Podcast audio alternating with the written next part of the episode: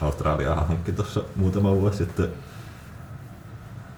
oikein neljällä ja puolen miljardilla eurolla kuusi tämmöistä Triton valvontakonetta, joiden siipien kärkivali on sama kuin tämmöisellä Boeingin 737 matkustajakoneella.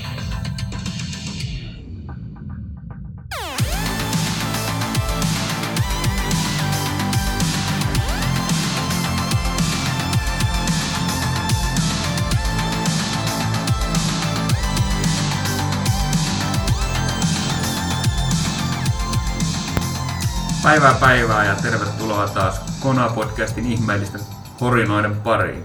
Minä olen reserviläisen päätoimittaja Tuomas Kaarkoski ja mukana menossa taas kerran on meidän toimitussihteeri Paavo Airo. Täällä ollaan, terve kaikille. Yes.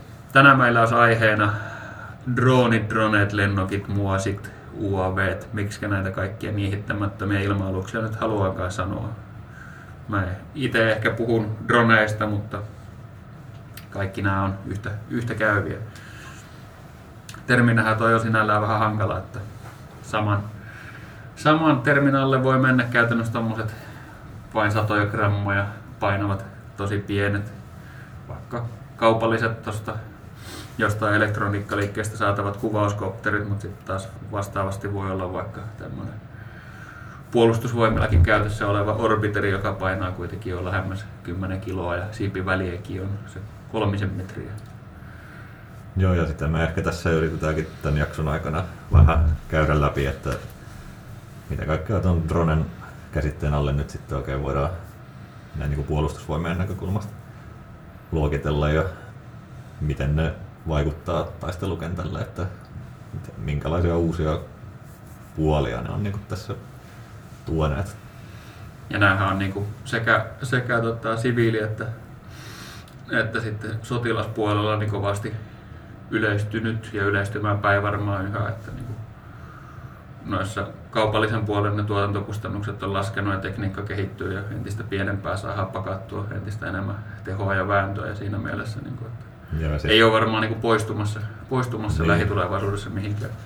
Nimenomaan, että kuvauskoppatereitahan tuntuu olevan kaikilla, että jos sä katsot mitä tahansa dokumenttia tai TVstä vaan mitä tahansa, niin ei varmaan semmoista ohjelmaa enää olekaan, missä ei olisi hyödynnetty droneja jotenkin, että mm. il, ilmakuvaa on niin kuin, siihen on tottunut, että se on käytännössä joka tuutistahan näitä tulee nykyään. Tehokeino, joka ei toimi enää tehokeino.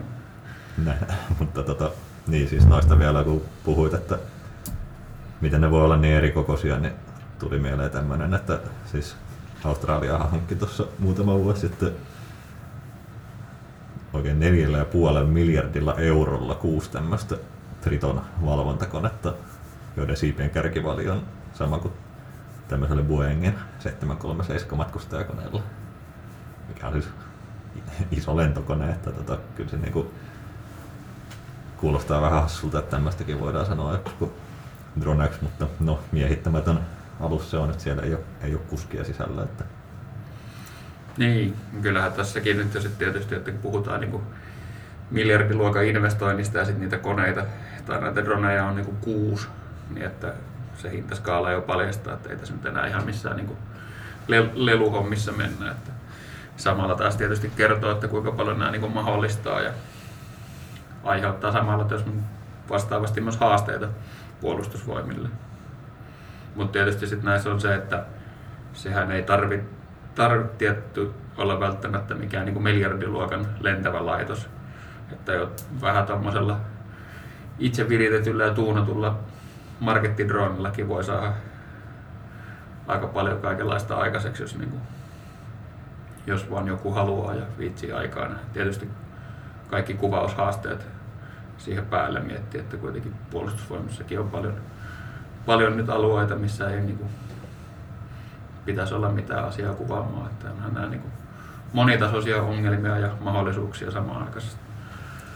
Joo, ja esimerkkinä yksi ongelma noissa on se, että se, kuka ohjaa sitä droneja, niin se voi olla vaikea saada selville, että jos joku tekee jonkun ylläri iskun semmoisella pikku droneella, niin, niin että miten se nyt sitten pystytään todistamaan, että kuka sen takana oli, niin se voi olla vaikeaa joskus. Mm.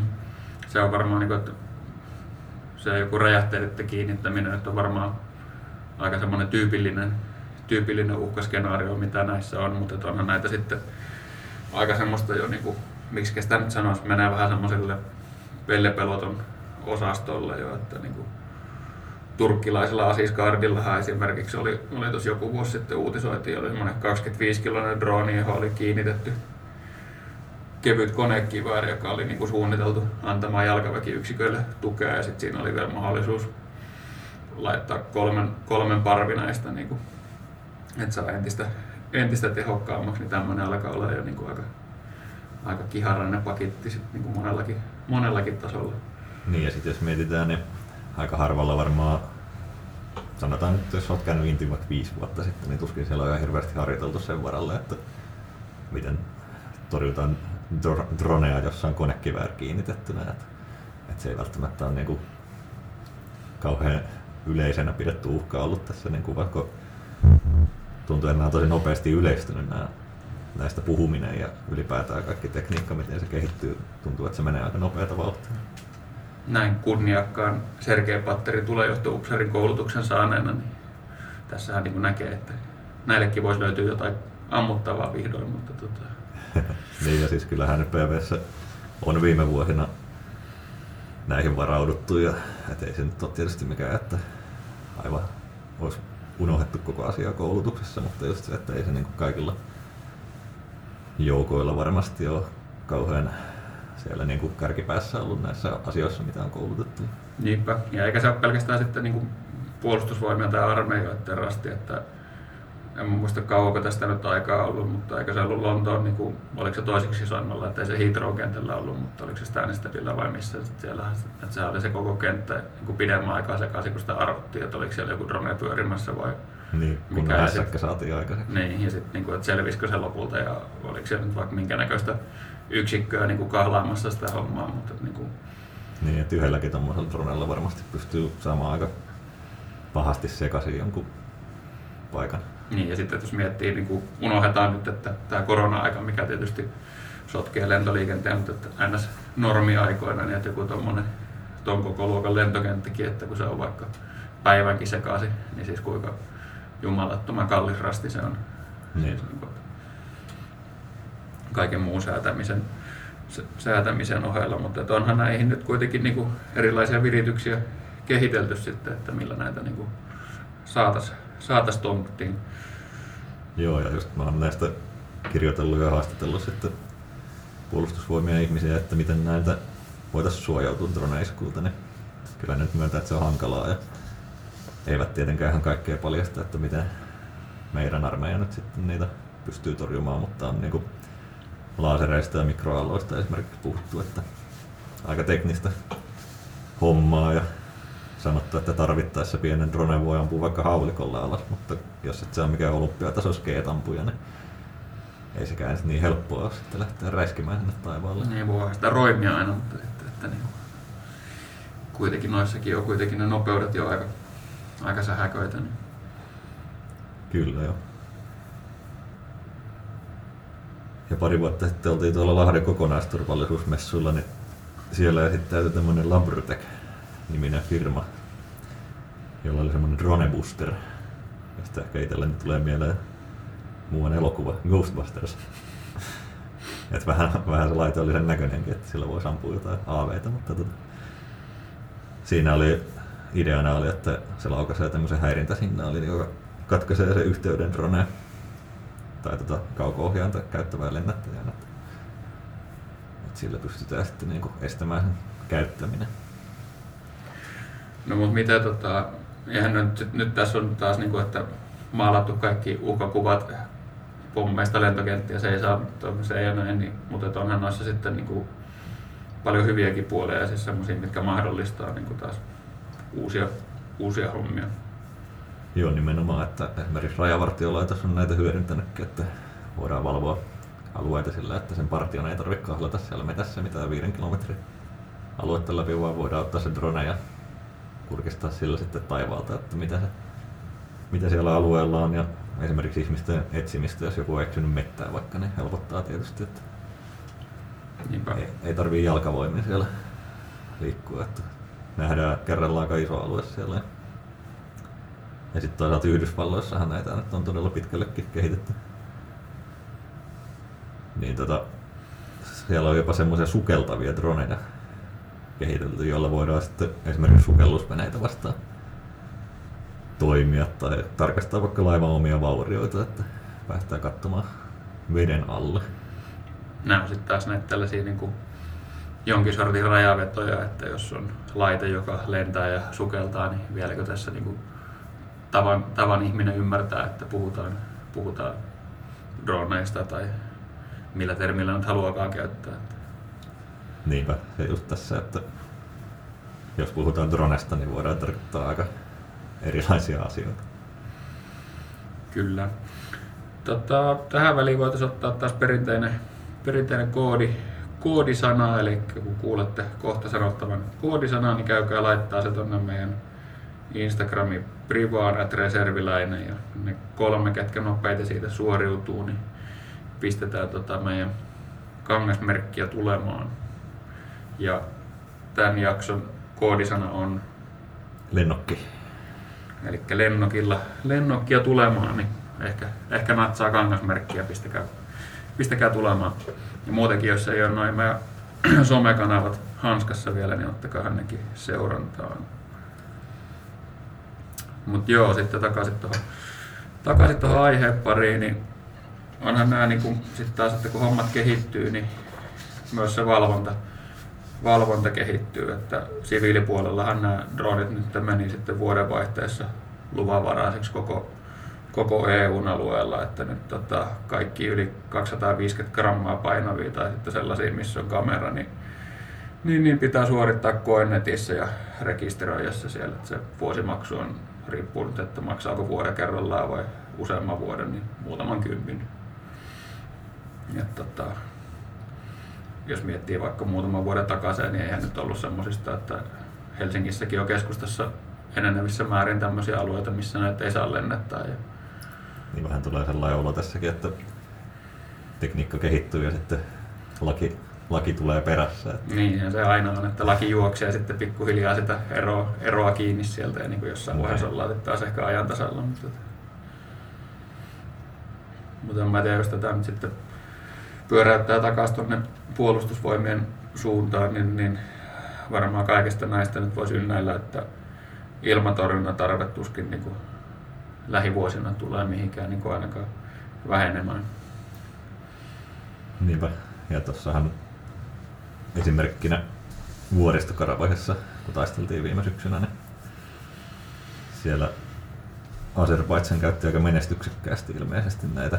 Et tietysti kaikki luvut ei ole täysin varmoja, että kun on tämmöinen konfliktitilanne, niin, niin, niin kaikenlaisia lukuja liikkuu, mutta mitä me ymmärrettiin, niin siellä olisi Armeenian panssarivaunuja tuhattu lennokkiiskuilla jopa lähemmäs 200 ja jotain IT-ohjusvaunujakin melkein 30 ja panssaroimattomia ajoneuvoja yli 450, että kyllähän noin on aikamoisia lukuja.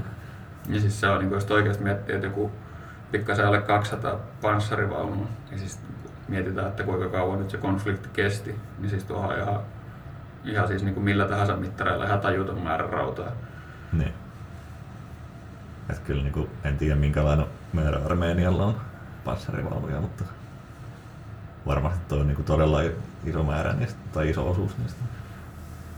Ja noin ylipäätäänkin, että jos, jos tämä konflikti ja näiden droneiden hyödyntäminen niin kuin tässä sodassa kiinnostaa enemmän, niin kannattaa, kannattaa lukea tuolta meidän netistä www.reservilaine.fi, niin meidän Tero Tuomisen oikein erinomainen artikkeli Dronet sodan voittajina. Että laitetaan li- linkki juttuun tuohon.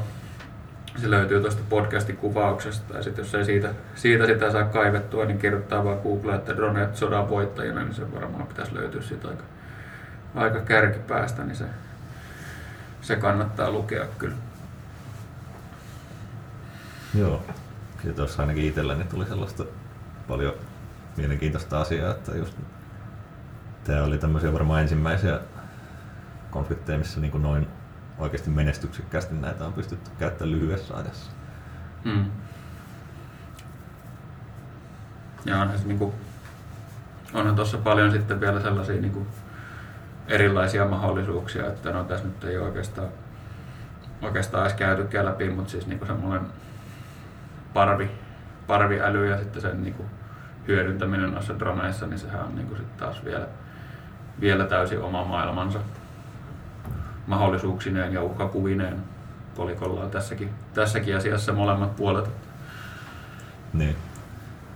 Joo, ja kyllä tota, noista just kun jos omista puolustusvoimista vielä puhutaan, niin kyllähän Suomikin on hankkinut näitä droneja, mutta se on vielä vähän jäänyt hämärän peitto, että mihin niitä nyt sitten aiotaan todella käyttää. En siis puhu näistä orbitereista, vaan, Mm.